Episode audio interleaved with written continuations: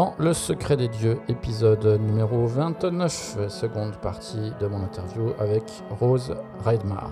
Après avoir longuement évoqué sa personnalité et ses débuts dans la musique, il est temps euh, de passer, euh, on va dire, aux choses sérieuses avec euh, son expérience au sein du groupe qui l'a fait connaître, à savoir Anorexia Nervosa. Nous parlerons aussi de son autre groupe, le très provocateur The CNK. Très bonne écoute à tous, vous êtes dans Le Secret des Dieux.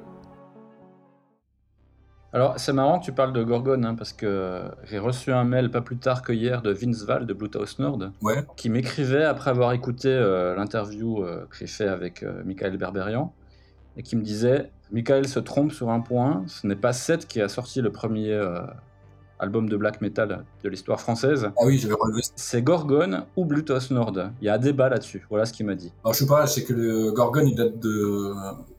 Il date de 80. Ah, je sais plus.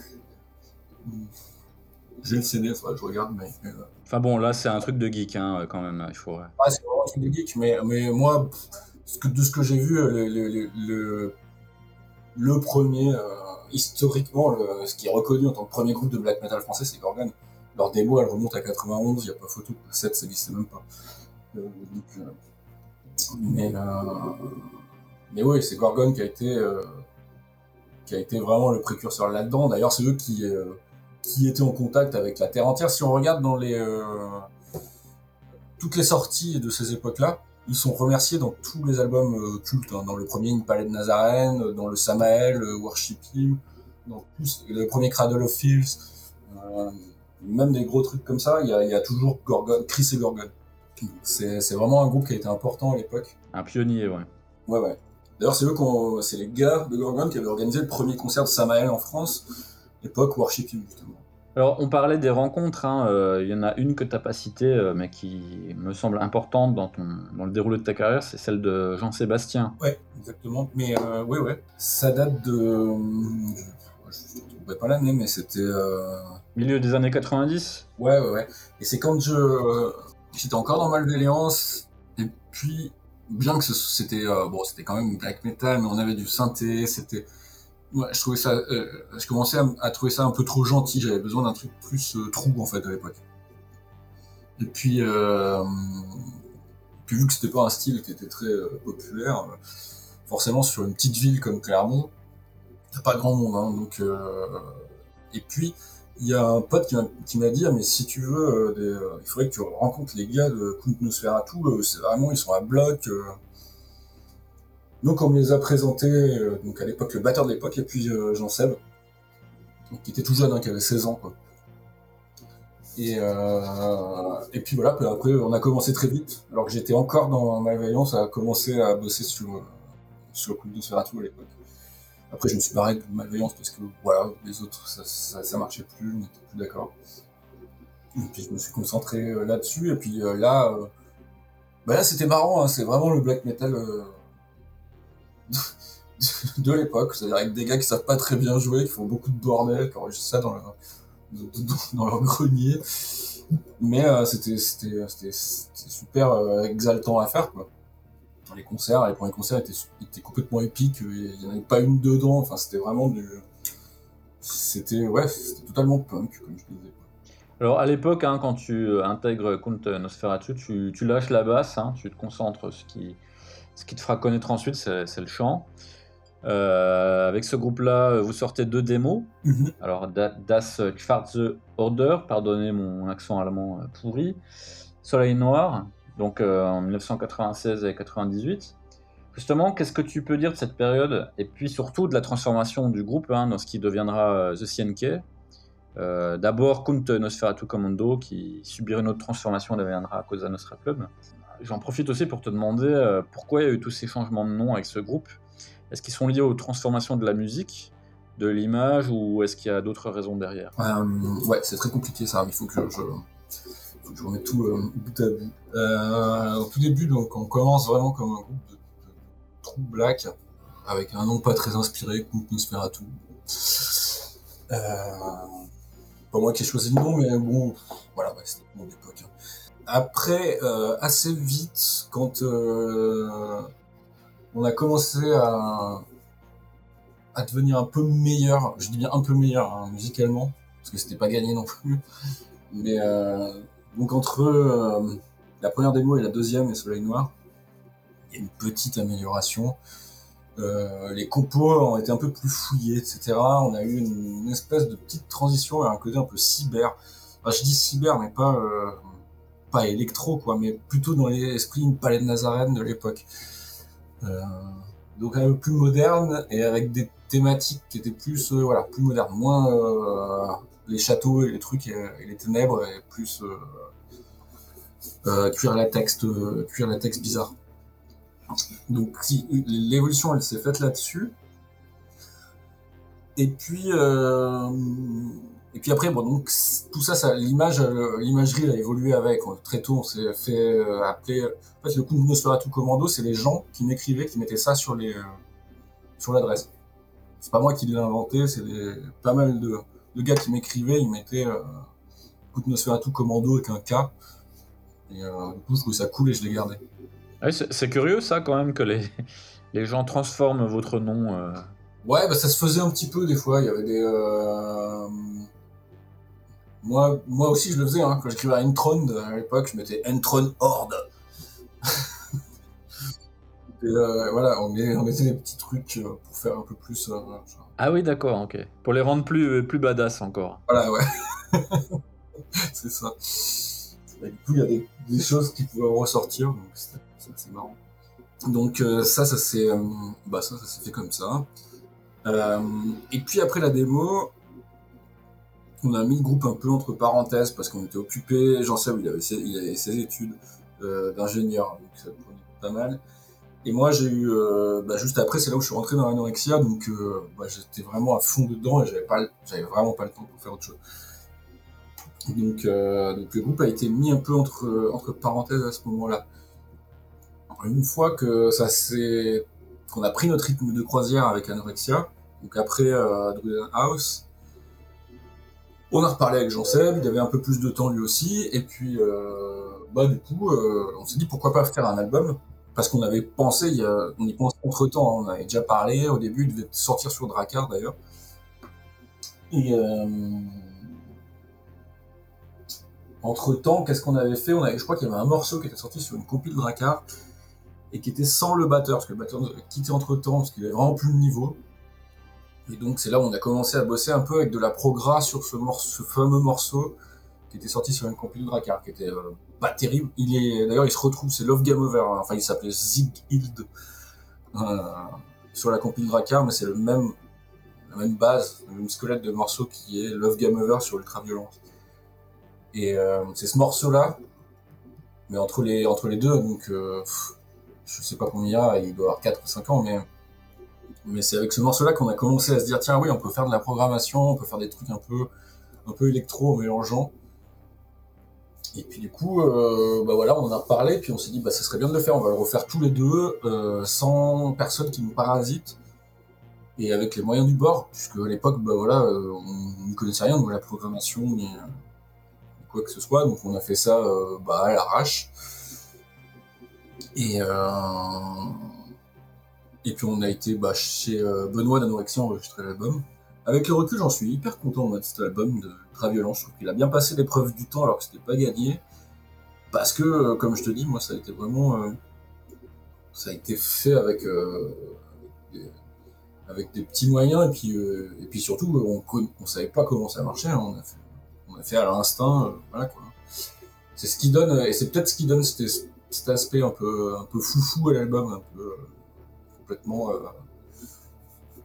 qui part un peu dans tous les sens, on sait pas trop, hyper agresse. Euh. Et, et, puis ça m'a, moi à l'époque, ça m'a fait beaucoup de bien. Ça, ça, faisait un petit peu respirer, de faire autre chose. Ça m'a permis d'expérimenter aussi au niveau du chant, faire des trucs plus un peu plus death, death trash. Donc c'était ouais, c'était cool.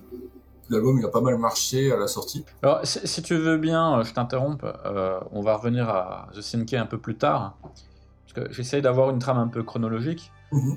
Euh, on va passer à- au groupe qui t'a fait connaître hein, dans un premier temps, qui est Anorexia Nervosa. Sauf erreur de ma part, tu intègres le groupe en 1998, Ouais.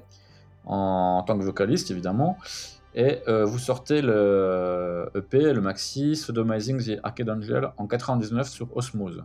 Alors à l'époque, Anorexia Nervosa avait déjà sorti un premier album intitulé euh, Exile, Mhm. sur Synonym of Mist. Euh, on en parle dans mon entretien avec euh, Michael Berberian. Avant que le groupe euh, euh, rejoigne euh, Osmose. Alors, pour les auditeurs qui aimeraient connaître les circonstances particulières de la signature de Anorexia Nervosa chez Osmose, alors, je vous invite à écouter le premier épisode de l'entretien que j'ai mené avec euh, Michael Berberian, justement, de Season of Mist, qui explique euh, en détail ce qui s'est passé. C'est assez juteux et croustillant, donc je vous en dis pas plus. Allez écouter cet épisode. Alors, moi, ce que je suis curieux, hein, c'est. Alors, peut-être que tu t'es déjà exprimé à ce sujet, j'en sais rien, mais j'aimerais bien que tu me racontes comment tu as rencontré le groupe, comment tu l'as intégré, et puis comment euh, le groupe passe d'un album comme Exile, hein, qui n'a rien à voir avec le black metal, euh, à Sodomizing the Arcade Angel, qui là a un, switch, hein, je, je, je, je sais pas comment le dire en français, euh, de style complet, quoi. Ouais, ça a été vécu comme ça, effectivement, par pas mal de gens, mais dans les faits, c'est un peu plus cohérent parce que. Euh, ce qui s'est passé. bah, déjà, je pars sur Anorexia. Anorexia, ils ont, commencé par un groupe qui s'appelait Necromancia, avec un C, donc euh, à différencier du groupe grec avec un T, qui a été formé en 91 qui faisait une espèce de death black bizarre. Euh, vraiment euh, hyper dark, peut-être un peu comme les premiers nécrophobiques, mais encore plus barrés, quoi. Et euh, moi, je les avais vus d'ailleurs à, cette époque-là en concert à Clermont. D'ailleurs, c'était bizarre. C'était un des premiers groupes que je voyais sur scène qui avait du maquillage. Ils n'étaient pas maquillés comme du black metal, mais plus comme Sarcophago, là, juste avec les yeux noirs ou des trucs comme ça. Et, euh, c'était, j'avais trouvé ça, je savais pas quoi en penser, j'avais trouvé ça super bizarre. Et donc, il y avait quand même, ils avaient des racines euh, là-dedans. Après, ils ont vrillé complètement Indus, en découvrant Godflesh et tout ça. Et puis, euh, ils ont fait Exile. Euh, quand leur chanteur euh, s'est barré ou a été viré, je sais plus l'histoire, bah, ils ont cherché un autre chanteur, mais eux, ils voulaient revenir à ce qu'ils faisaient avant, plus époque Necromancia ou époque première néo, démo d'Anorexia ni Negativum, qui est vachement plus dark aussi. Et donc, ouais, il y a, quand même un, écart, parce que là, ils sont passés sur une espèce de black symphonique. Mais, euh, mais pour eux, à l'époque, c'était pas un truc, euh, c'était pas un saut, c'était un retour aux sources, en fait. C'est comme ça qu'ils me l'avaient expliqué. Donc, euh, donc c'était vraiment un retour à leurs racines et ce qu'ils faisaient avant, mais en mieux et, en plus actuel, en fait. Et donc, moi, après, je suis arrivé là-dedans. Alors, voilà, moi, j'avais, à part Necromancia que j'avais vu à Clermont, bah, comme tout le monde, euh, j'ai vu la sortie de, Exile qui était super médiatisée à l'époque par Season. J'ai rien compris à l'album, j'ai écouté euh, vaguement et je me suis dit non, c'est pas pour moi. Euh, et puis voilà, et puis après, euh, comme je te disais tout à l'heure, j'ai été euh, le gars de My Darkest Dream m'a demandé d'enregistrer euh, la voix pour un EP et c'est Stéphane qui produisait. Donc on a été chez Stéphane, on a enregistré. Moi j'ai, euh, de toute façon c'est toujours un plaisir de bosser avec Stéphane, ce qui est tellement agréable et pro que donc ça s'est super bien passé. Je me suis dit bah c'est super cool. On a parlé de ce qu'on faisait, etc. Et puis après, euh, bah, peu de temps après, il me dit ouais, euh, on recherche un chanteur. Est-ce que tu, ça te dit que je t'envoie des démos? Moi, à la base, je lui ai dit ouais, si tu veux, mais moi j'ai j'ai écouté votre album, c'est pas du tout, euh, j'y connais rien à ce style, je suis pas euh, vraiment l'homme de la situation, quoi. Et euh, il m'a dit, bah, je t'envoie les démos, tu me dis ce que t'en penses, et puis tu me dis oui ou non. Et après, bah, il m'a envoyé les démos et les démos, je, suis resté le cul par terre. à l'époque, en plus, c'était pas encore. C'était pas aussi peut-être développé que ça a été par la suite, mais ça faisait penser un peu à Samael en version un peu plus speedée, quoi. Mais, mais avec quand même une grosse prod. et, et puis, ouais, c'était, enfin, les morceaux étaient géniaux. Moi, je j'ai fait, bah, je l'ai rappelé, j'ai dit oui, oui, tout de suite.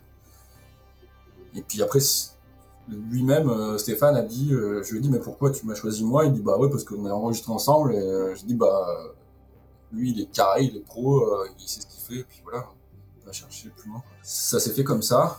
Et puis après, ouais, le, je pense qu'après, bah, le style a évolué de lui-même et parce que, pas que, pas que de mon fait, mais parce que le chant aussi était de telle manière que ça impliquait une autre manière peut-être de composer et que ça a suivi un fil parce que tout le monde était sur la même ligne finalement et que voilà on allait dans la même direction.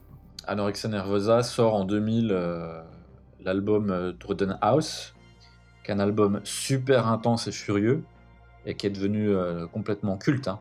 Moi personnellement j'adore cet album, hein. je suis fan absolu de cet album. Est-ce que vous aviez au sein du groupe à l'époque la sensation d'être un peu entré dans la cour des grands euh, Au moins sur le plan artistique, hein, si ce n'est sur le plan commercial, euh, même si j'imagine que l'album c'est pas trop mal vendu. Euh, à l'époque, quelles étaient votre ambitions exactement? Et est-ce que le groupe souhaitait devenir professionnel à cette époque? Non, pas du tout, et on n'avait pas le sentiment de, rien du tout, parce que ce qu'il faut bien comprendre, et ce qu'on n'a pas parlé d'ailleurs, c'est que la le, Pseudomizing, c'était notre démo. C'était une démo à la base. C'est-à-dire qu'on a enregistré ça pour démarcher les labels. Euh, on l'a envoyé à, pas mal de monde. Bah, Osmose, après, ils nous ont proposé, nous, on était ravis parce que, bah, Osmose, quoi. Enfin, on, se disait, putain, c'est le label, le, label de tout le monde, de tous les plus grands groupes. Ouais, pour le métal extrême, Osmose avait une aura euh, extrêmement importante à l'époque. Moi, à la base, quand, euh, à cette époque-là, j'avais une broche, un pins Osmose, quoi, sur mon, sur ma veste. C'était vraiment. ouais. Donc, euh, donc c'était vraiment incroyable. Moi, j'y croyais pas. C'était vraiment le truc, euh, genre, t'as le label qui sort toutes les groupes dont t'es fan. Tu te dis, euh, bah, je vais vous signer, c'est génial. Donc, ça, c'était complètement fou. Donc, évidemment, on accepte tout de suite. Et puis, et Hervé d'Osmose nous dit, bah ouais, mais la démo, elle est bien, on va la sortir, on va faire un EP avec. Et puis ça fera un teaser pour le prochain album. Moi, nous, on n'était pas super fan de cette idée au début parce que parce que c'est une démo de démarchage qu'on la trouvait pas parfaite. Et puis surtout qu'elle est hyper courte. Ça fait 16 ou 17 minutes pour un EP. C'est pas c'est pas fou. Mais bon, lui, il y tenait, donc on a sorti ça. Mais pour nous, dans l'idée, c'était pas quelque chose qui était prévu pour être mis sur le marché, ça. C'était vraiment euh, une démo. Et donc après, on s'est attelé à l'album. Et l'album, bah, on était dans le grand flou, hein, donc on n'attendait rien du tout. Euh, on savait qu'on avait des bonnes idées, qu'on tenait un truc. On savait qu'il se passait quelque chose, ça, marchait bien. Et euh, donc ça, tout, on est tous convaincus. Mais par contre, euh, la cour des grands, non. les attentes, bah non. On, on savait pas comment ça allait être reçu. Non, on n'avait pas vraiment ni d'attente ni d'idée. On était dans le flou total. On a essayé de faire le truc qu'on voulait et par rapport au ressenti qu'on avait, euh, qu'on avait une bonne alchimie ensemble, qu'il se passait quelque chose et puis euh, qu'on devait aller jusqu'au bout. De toute façon, ça a été super euh, extrême cette période. -là. Moi, je, l'enregistrement, c'était n'importe quoi parce qu'en plus, on avait des, on avait des deadlines assez fortes à l'époque. nous disait il faut absolument sortir à telle date à cause des distributeurs et des choses comme ça. Euh, et, nous, je sais que le Druidenos, on a fini le mix euh, où Stéphane et Benoît euh, se relayaient en fait pour le faire en prenant des cachets pour dormir et des cachets pour rester éveillé en fait. Ah oui, d'accord. et voilà. Ouais. Et donc il y en a un qui, mixait la nuit, et l'autre qui prenait le relais le jour. c'était vraiment n'importe quoi. On avait, ouais, on avait fait venir Arde Devi d'ailleurs pendant qu'on était en train d'enregistrer dans la maison, et la maison des parents de Benoît, où on avait, c'était rempli de cadavres de bière, mais absolument partout. C'est-à-dire qu'il n'avait même pas pu poser son, son micro ailleurs qu'il fait bah je vais le mettre sur une canette parce qu'il y a que ça. Donc c'est mais ouais, c'est euh, c'est une époque euh, assez euh, assez marrante mais où on était un peu dans le je pense que nous, on était dans l'exaltation totale en fait. Hein. On avait confiance en ce qu'on faisait, ça c'est sûr. Mais on savait pas, on n'avait pas d'attente. Euh, le, le marché était en train déjà de changer un peu en plus. Il y avait des trucs qui explosaient. Il y avait des. Euh, le Cradle, ça commençait à devenir très très gros. Borgir aussi. Et euh, puis nous, on arrivait au milieu. Et, puis en même temps, on faisait. on faisait un. C'est pour ça que au début, j'ai pas vraiment compris qu'on nous compare à Cradle ou à Borg, ce genre de truc, parce qu'on faisait quelque chose qui était vachement plus bruyant quand même. Ah, vous étiez beaucoup plus violent que ces groupes-là, c'est sûr. Oui, oui, oui. Euh, bah, c'est marrant parce qu'une fois, euh, c'est euh, Hervé MKM, qui est un, bon pote à moi aussi. Je sais plus pourquoi on parlait de ça et qui me disait, mais moi j'adore le Druiden House. parce que c'est vraiment de, c'est ce que j'aime. Il dit, c'est audio-violence, quoi. bah, c'est ça, c'est exactement ça. La frange du public qui n'a pas connu en fait ce que c'est d'être musicien, qui sort des albums, euh, il y a toujours une différence entre la perception du public et ce que perçoit le groupe lui-même. C'est-à-dire ce que tu me dis, c'est intéressant que vous n'aviez pas trop conscience de ce que vous faisiez, alors que du côté du public, euh, tu vois, l'accueil, euh, on voit aujourd'hui, hein, House, c'est un, album culte. Je pense qu'aujourd'hui, tu, le perçois, mais à l'époque, vous ne le perceviez pas du tout que c'était quelque chose de spécial. On l'a un peu perçu après la sortie, parce que euh, avec les concerts, hein, tout bêtement. Parce que les concerts, c'était euh, c'était l'hystérie totale. Euh, on a on a vu qu'il y avait vraiment une fanbase qui était en train de se créer hyper hardcore quoi avec des gens qui étaient à, fond, à fond, à fond. Et le pire de ça, c'est quand on a joué justement avec Cradle à l'Élysée Montmartre, où bah, on, les a presque, on les a presque niqués. Euh, on a, ça, ça, ça, a tellement marché, euh, les, gars de la Sécu avaient du mal à retenir les barrières devant la scène et tout. Les Cradle, après, c'était un peu plus timide. Et, euh, et, même eux, après, ils tiraient un peu la gueule. Donc là, moi, j'ai vu qu'il y a un truc qui se passait. J'ai fait, putain, si on arrive à Paris à faire un truc comme ça, alors qu'on vient de... On n'existe pas, en fait, ça fait... Genre, ça fait deux ans... Euh, c'est quand même énorme, quoi. Et là, ouais, on, réalisait qu'il euh, se passait une petite chose. Ouais. Alors, un an plus tard, vous sortez un nouvel album, hein, New Obscurantis Order, mhm. qui est aussi un album euh, quand même bien violent. Alors, moi, j'y trouve un peu plus de maîtrise et un côté symphonique peut-être un peu plus mis en avant. alors, selon moi, toujours, hein, c'est un album de haut vol, mais bon, il n'y a pas que moi qui le dis. Hein. si on regarde les chroniques, c'est un disque avec une aura très importante. et toujours aujourd'hui, euh, tu vois, il y a, y a, une partie du, de votre public qui est partagée en fait que, euh, sur le fait que Druden House et New Object Counter euh, lequel des deux est le meilleur album. justement, tu as parlé de créativité débridée à l'époque. donc, comment tu pourrais décrire l'ambiance au sein du groupe Est-ce que vous avez essayé aussi de, créer une image euh, de, black metal vraiment euh, typiquement français, parce que je trouve aussi qu'Anorexia Nervosa, c'est du black metal, hein, qui à l'origine n'est pas issu de France, mais qui a un, côté culture française en fait euh, très, très important.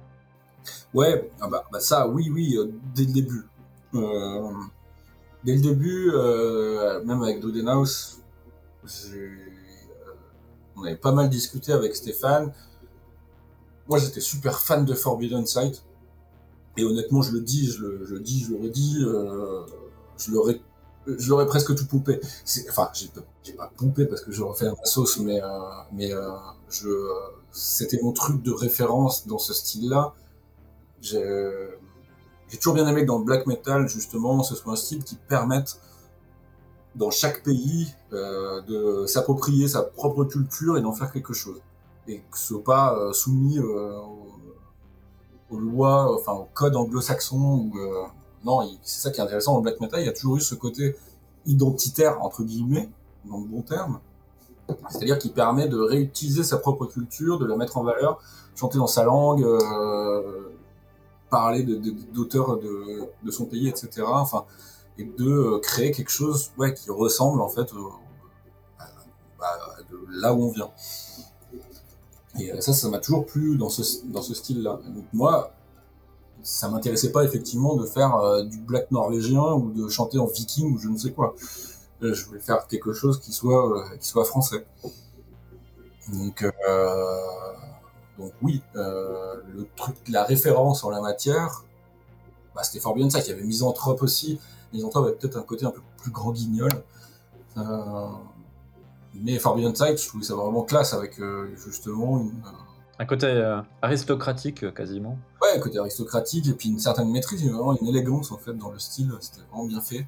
Et encore une fois, pour revenir, pour faire le parallèle avec ce que je disais au début par rapport au glam, dans Forbidden Sight, je trouvais qu'il y avait, euh, il y avait aussi ce, ce côté euh, euh, hyper tendu sur le fil, hyper violent même dans la voix, quand la voix, la voix, c'est à la limite de la voix claire, mais complètement éraillée, hurlée, c'est c'est super violent. Et ça, ça me parlait, quoi. Donc moi, bah ouais, je voulais faire un truc qui, s'approche de ça, enfin sans le copier, mais, dans l'idée, quoi. Et, euh, euh, donc on est, parti là-dessus, effectivement, avec des références beaucoup euh, à des auteurs, des choses comme ça. C'était un peu bordélique hein, au début d'Anorexia. Moi, j'écrivais. Euh, je, suis un. ouais, littéraire à la base, mais après, je suis pas non plus une référence. Je suis pas. J'ai pas le niveau de mes compères dans par exemple. donc c'était assez bordélique. Je mettais un peu tout ce que je trouvais en vrac. Euh, mais bon, voilà, c'est un côté assez sympa et euh, qui a marché. Mais oui, oui, le but c'était de faire quelque chose qui soit. Euh... Mais ça, ça a parlé aux gens aussi parce que effectivement, à part Forbidden Sight, encore une fois, peut-être Misanthrope, il n'y avait pas grand-chose qui faisait. Euh... les trois quarts de trucs de black metal, essayer de singer ce qui se faisait ailleurs finalement. Et nous, on s'est dit non, on va faire euh, quelque chose avec une. Enfin, c'est l'exception culturelle, quoi. donc ce côté-là a bien, a bien plu. Après, euh, sur New Obscurantis, ben, euh, avait bien marché, on avait un petit peu de pression quand même, parce qu'il fallait faire mieux. Euh, nous, on n'était pas très contents de la prod de Druidenhouse, donc on voulait vraiment passer du temps là-dessus. On a beaucoup bossé, des morceaux, ça posait pas vraiment de problème parce que Stéphane était hyper productif à l'époque, il en avait euh, des caisses, donc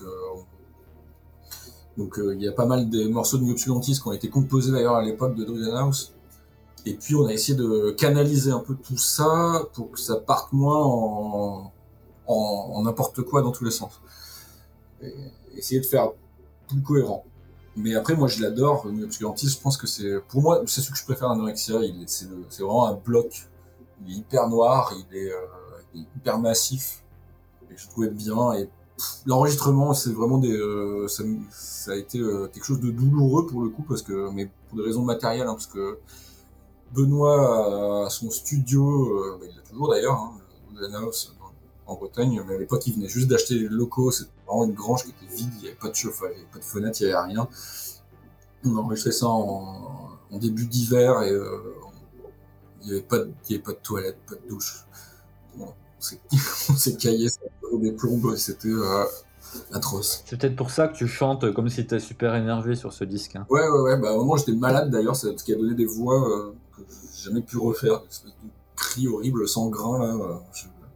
Une qui nulle part, on les a J'ai fait, ah tiens, je peux faire ça, donc on les, met sur le disque. Et puis, euh, et puis voilà. Et puis ça s'est terminé par euh, Stéphane qui finissait de mixer tout seul dans la grange, donc, et qui est tombé de l'échelle parce que à l'époque c'était une échelle pour monter à l'étage qui s'est cassé un bras, il n'y avait personne pour l'aider, enfin bref,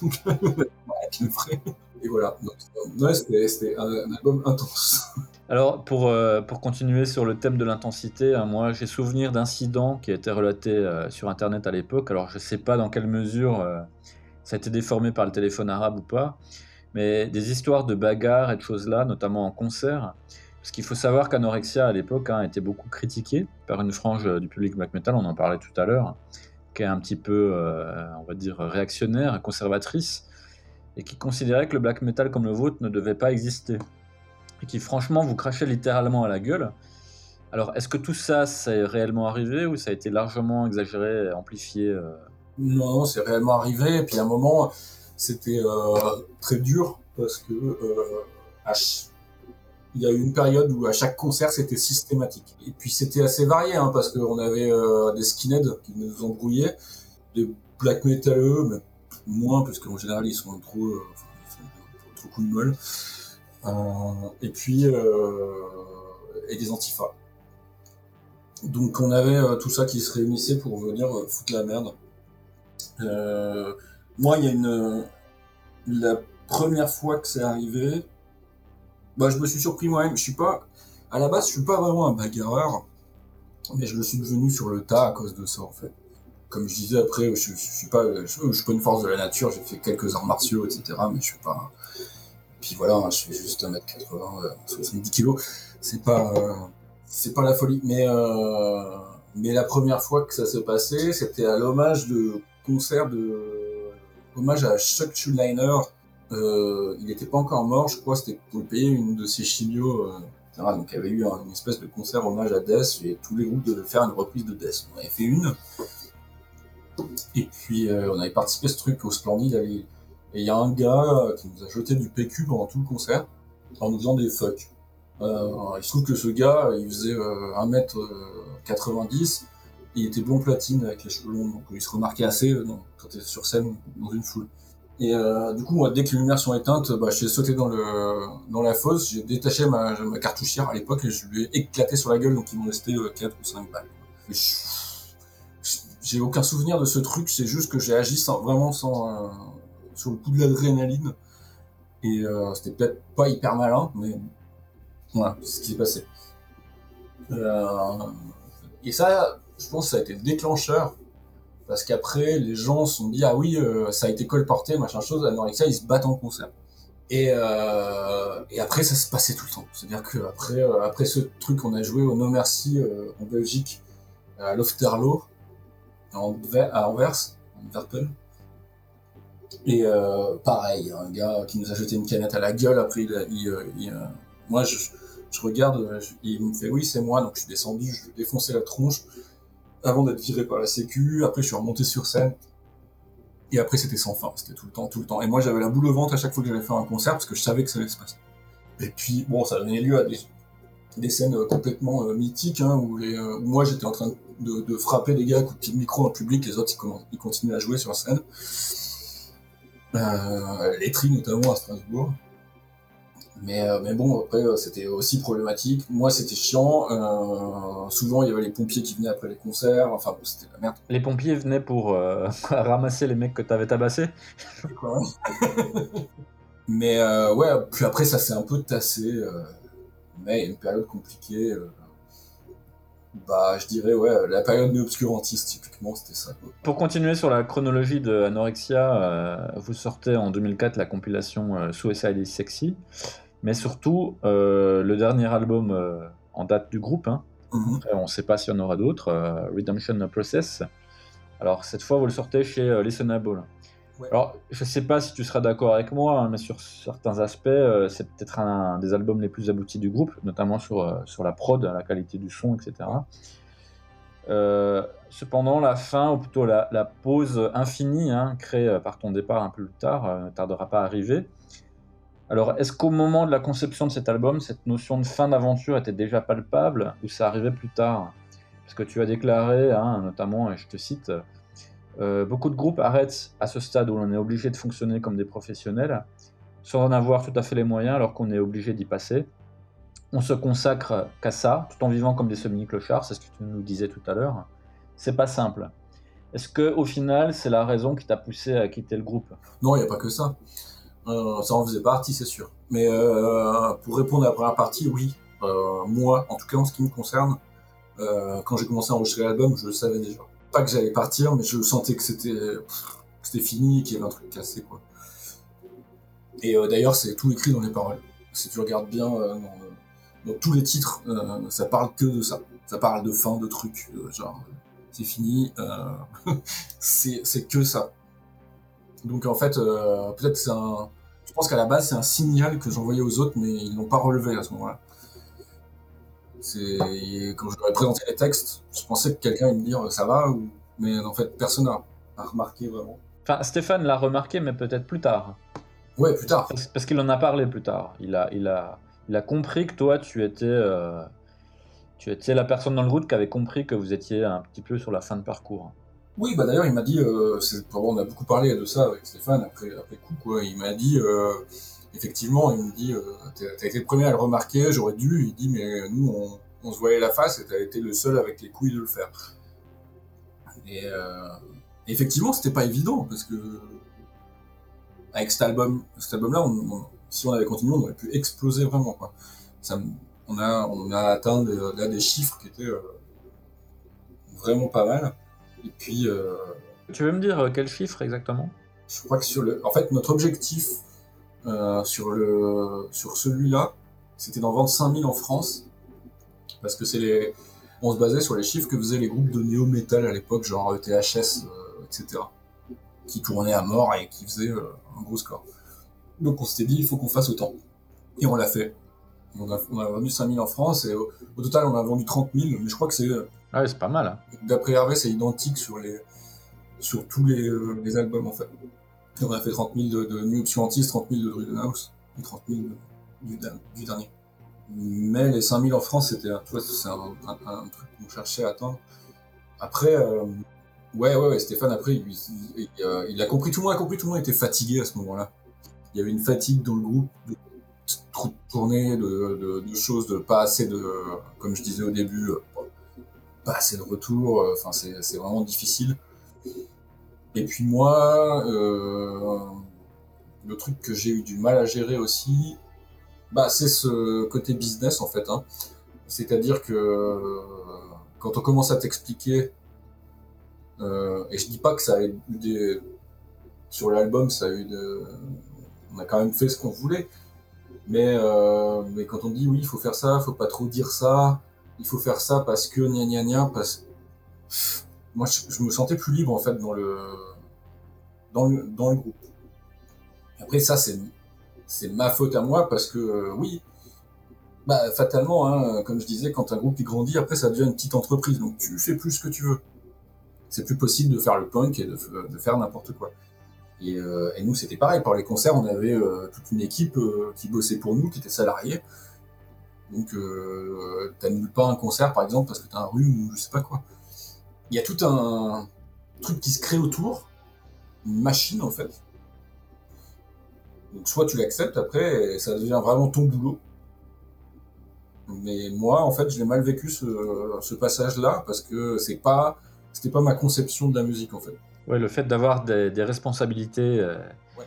et entrer dans une entreprise euh, C'est ça. un peu euh, commerciale, quoi, on va dire. de devoir ouais euh, faire des compromis sur des sur des sur, sur de l'artistique quoi. C'était super dur.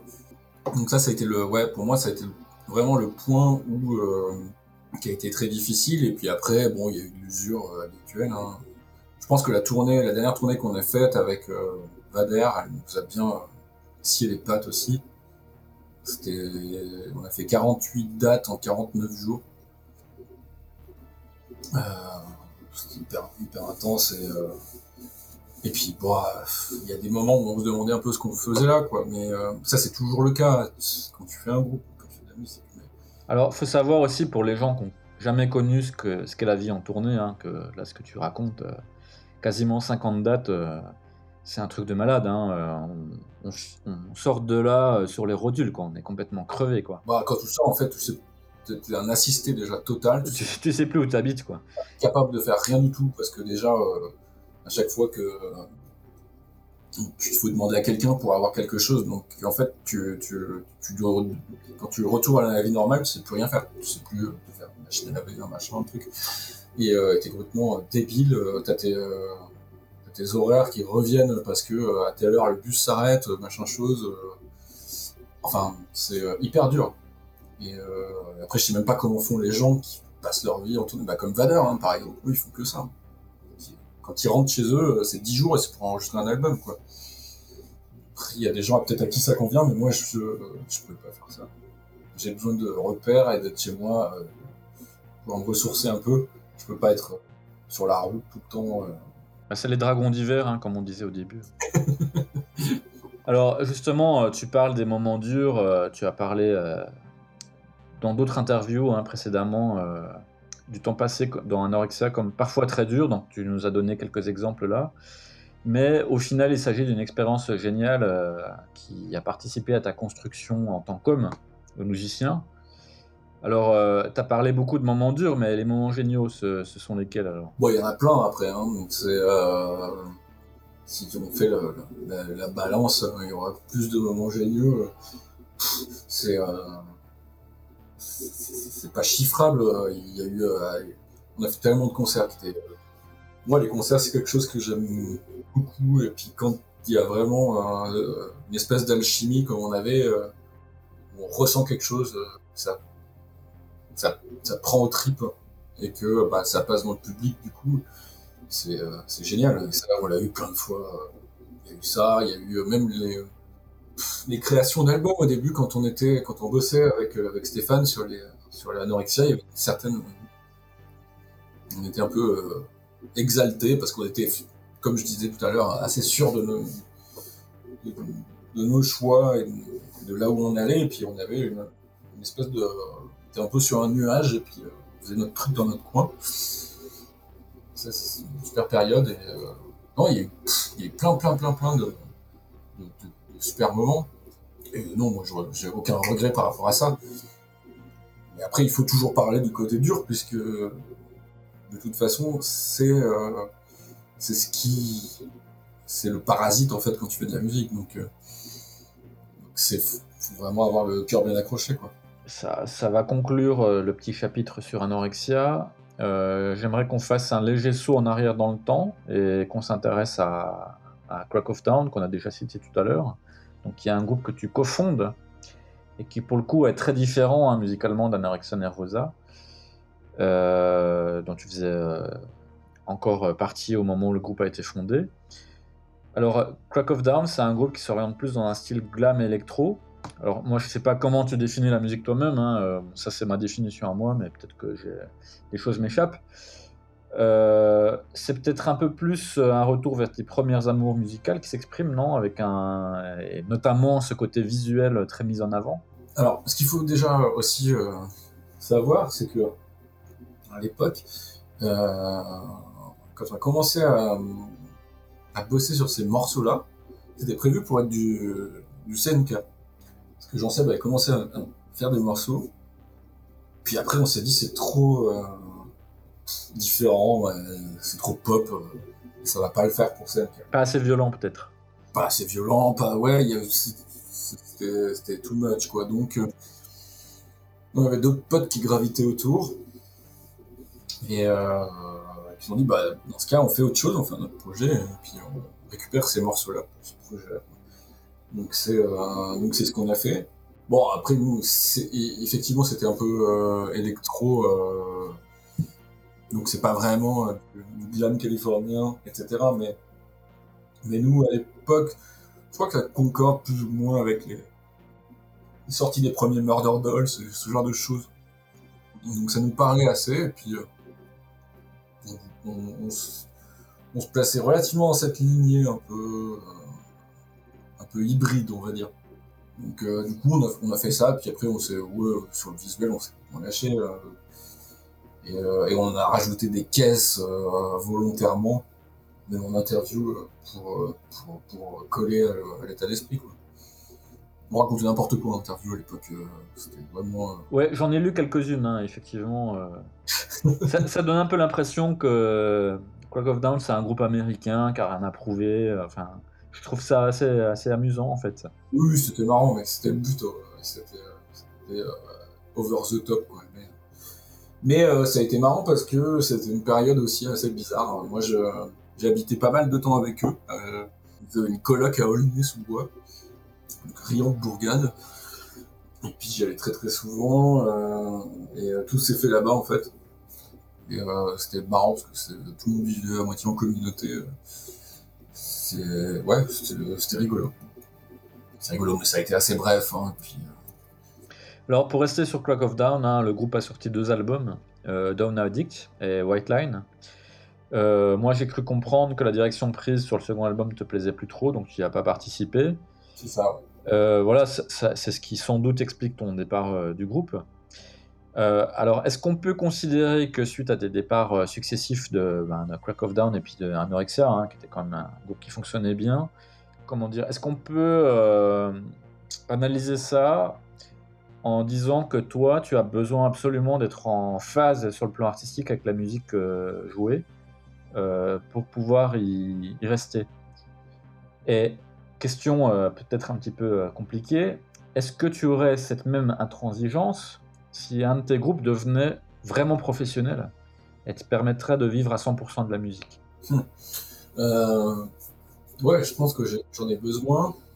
Maintenant, après, pour euh, Crack of Dawn, euh, le White Line, je le trouve très bien. Moi, je l'écoute avec plaisir. Je l'ai redécouvert un petit peu après. Mais je me voyais pas faire ça, ouais. Moi, j'aurais poussé plus dans le côté, justement, plus destroy et punk, et moins dans le côté sirupeux et balade à la guitare acoustique. Mais voilà, hein, c'est eux qu'on choisit. Mais euh, après, euh, une partie de la question. Non, non, non, je pense que je peux pas, hein, vraiment, je, je peux pas admettre qu'on me dicte de faire une chose parce que ça va mieux marcher. Pas possible. C'est vraiment, euh, c'est no way pour moi. Je préfère faire euh, quelque chose justement qui, a, je sais que c'est un public de niche, machin, mais le faire bien et, et être fier de ce que j'ai fait plutôt que euh, quelque chose qui a été dicté par euh, des trucs extérieurs. D'accord, alors j'aimerais revenir maintenant à The CNK. Hein. Je, t'ai interrompu tout à l'heure, je m'en excuse. Euh, c'est un groupe qui a connu aussi, hein, je vois ça depuis l'extérieur, une certaine notoriété, peut-être pas autant que Anorexia Nervosa, mais quand même au moins à une exposition médiatique. Euh, donc on l'a déjà dit, hein, le groupe s'est appelé d'abord euh, Nosferatu avant de devenir, enfin Count Nosferatu avant de devenir CNK. Euh, vous sortez un premier album en 2002 qui sort chez Kodiak Records. Donc c'est un label qui n'a pas existé très longtemps. Hein. J'ai regardé, ils ont sorti en tout et pour tout quatre albums, dont le premier album de CNK qui s'appelle Ultraviolent Superales.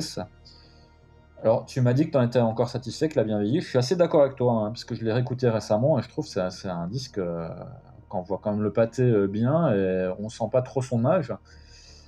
Euh, c'est un disque qui de l'ordre plutôt du côté de l'industriel. on retrouve ton chant très agressif, assez typique hein, de ce que, ce que tu fais. Vous, essayez de faire quoi avec cet album en fait? Comment tu pourrais décrire le contenu de cet album? Bah, pour le coup, on essayait de faire rien du tout. Hein. On, pareil, on, on revient à ce que je disais sur le black metal, on défrichait totalement. Quoi. Comme je te disais, on ne savait rien faire au niveau progrès, etc. On ne savait pas. Parce qu'on on savait ce qu'on voulait pas faire. Ce qu'on voulait pas faire, c'est euh, des, euh, métalleux qui font de l'électro. Et euh, soit euh, de la techno de merde avec du boom boom derrière et des avec deux trois grattes ce qui commençait un petit peu à se faire à l'époque. Et c'est ça qu'on voulait pas faire. Donc nous on voulait avoir un côté un peu machine, on voulait que ça reste hyper métal, hyper agressif, etc. Voulait vraiment euh, faire fusionner ça et avoir un truc mais un rendu qui reste métal, qui soit pas bah, de la techno de merde. Et euh, et puis bah voilà, bah après, euh, c'est les seules ambitions qu'on avait. Hein. On voulait, on voulait un album qui soit, qui soit agressif, avec du chant qui soit. Wow, J'étais hyper inspiré d'A-Side à l'époque. Donc voilà, qui soit dans cette veine-là. Et après, on a inséré tous les samples et machins pour que ça, pour, pour avoir ce, ce, rendu un peu industriel. Mais c'était du défrichage encore une fois. Hein. C'était vraiment, on savait pas vraiment où on allait, même au niveau imagerie. Hein. On a fait des photos, on s'est là-bas. Oui, il y a quand même un côté violence, euh, violence gratuite, exacerbée. Totalement. Ça, c'était. Euh, en fait, ça, c'est. C'est, peut-être là qu'est né euh, le côté blague de, CNK, enfin blague, entre guillemets, mais l'humour noir, on, a, toujours un peu poussé les choses au paroxysme, et puis là, euh, là on, l'a fait encore pire il y, même au niveau des textes, il y a beaucoup de blagues. Euh, et, ce dont je parlais au début, avec des références qui sont pas forcément. Waouh! Il y a un sample, c'est Rod Ferrell, c'est le vampire de le vampire de, de, Floride, là, je sais pas quoi, c'est pour manger des gens. C'est lui qui dit I love America après. hein. Enfin, le truc, c'est quand il se fait arrêter. Ouais, un, un tueur en série. Ouais, ouais. Et euh, il y, a- il y a plein de choses comme ça. euh, mais, euh, mais même dans le visuel, on est à bon, c'est- il y avait l'inf- l'influence orange mécanique. Mais après, bon, bah, on rajoute un, un fusil à pompe, des, des vieilles motos, des trucs. C'est un peu le. C'est un fourre-tout, mais en même temps, oui, c'était euh, juste pour essayer de créer quelque chose qui, euh, qui soit. euh, oui, un peu larger than life et puis un peu démesuré. Je pense que c'est ça qui a bien marché dans, ce. Ah bah c'est clair qu'en tant que personne extérieure, je peux te dire que ça fonctionne. Il y a un côté euh, justement euh, dangereux en fait, qui est attirant pour le fan de métal. Ouais, ne serait-ce que la pochette. Euh, ceci étant dit, hein, euh, là j'arrive à ma question suivante. Euh, Il y a un écart de 5 ans entre ce premier album et le, suivant, hein, l'hymne à la joie. Alors, en guise d'aparté, je peux te dire que moi, personnellement, l'hymne à la joie, tout ce qui est artwork, iconographie de cet album, je trouve que c'est absolument fabuleux ce que vous avez sorti. Cette espèce de, pompe de, tu vois, de l'iconographie autoritaire, je trouve ça absolument génial. Ce que vous avez fait, c'est magnifique. Les photos et tout ça sont superbes. Mais c'est pas ma question. Ma question, c'est que donc il y a 5 ans entre le premier album et le suivant, encore 5 ans entre l'album de reprise euh, révisionniste euh, en collaboration avec Snowy Show, hein, donc, un, musicien suédois euh, très talentueux. Et puis ensuite, il y a eu un DVD live par Kill. Alors, est-ce qu'on peut considérer, vu le, temps quand même inhabituel qu'il y a entre chaque sortie d'album,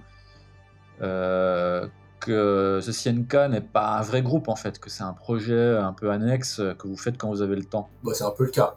C'est clair, hein. nous après c'est ce qu'on s'est dit euh, très clairement parce que, euh, sauf peut-être à l'époque à la joie. Parce que l'hymne, en fait à Ultraviolence c'était clairement, on s'est dit bon on le fait à deux, c'est un projet, on a du temps, on le fait pour se marrer. On l'a fait comme ça, il a bien marché, il a pas trop mal vendu, après point barre. Mais quand après on remonte le, le groupe, euh, et on remonte vraiment le groupe pour le coup, parce qu'on s'est dit on veut un vrai groupe, donc on va pas rester à deux, on va prendre un batteur, on va prendre euh, des gens. Là, il y a une volonté de le transformer en vrai, euh, en quelque chose en fait. On l'a fait. On a fait l'hymne à la joie. Et on a pas mal tourné après. Pas mal de concerts.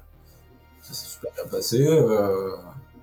Bon, c'était chaotique. Les premiers concerts, c'était un peu le bordel, mais, euh, mais après ça s'est affiné. Pourquoi c'était le bordel? Bon, parce que bah, on n'avait pas. euh, Finalement, on n'avait jamais joué ensemble depuis. euh, Il n'y a que moi et Jean Seb qui, qui avions joué ensemble en 1998, quoi. Mais, mais voilà, c'était un autre groupe avec des gens qui se connaissent pas forcément et qu'il faut, faut tout, faut tout refaire, quoi. Donc c'est compliqué. Et puis là, le style qu'on faisait, c'est Rammstein version euh, métal extrême, donc il faut, faut pas qu'il y ait un pied de travers, faut, faut que tout le monde soit ultra carré, etc. Donc ça demande beaucoup de, boulot. Euh, donc ça a été, ouais, au début c'était un peu merdique, après ça s'est affiné et c'est devenu vraiment pas mal sur la fin. Mais euh, et euh, à cette époque-là, ouais, on l'a transformé vraiment en vrai groupe pendant quelques temps.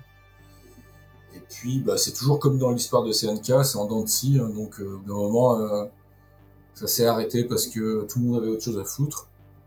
Il s'est rien passé, et puis après, euh, voilà, il a refait le truc pour révisionnisme. Mais euh, ça s'est toujours passé comme ça dans l'histoire du groupe. Alors, euh, ouais, je pense que c'est plus un projet quand on a le temps, effectivement.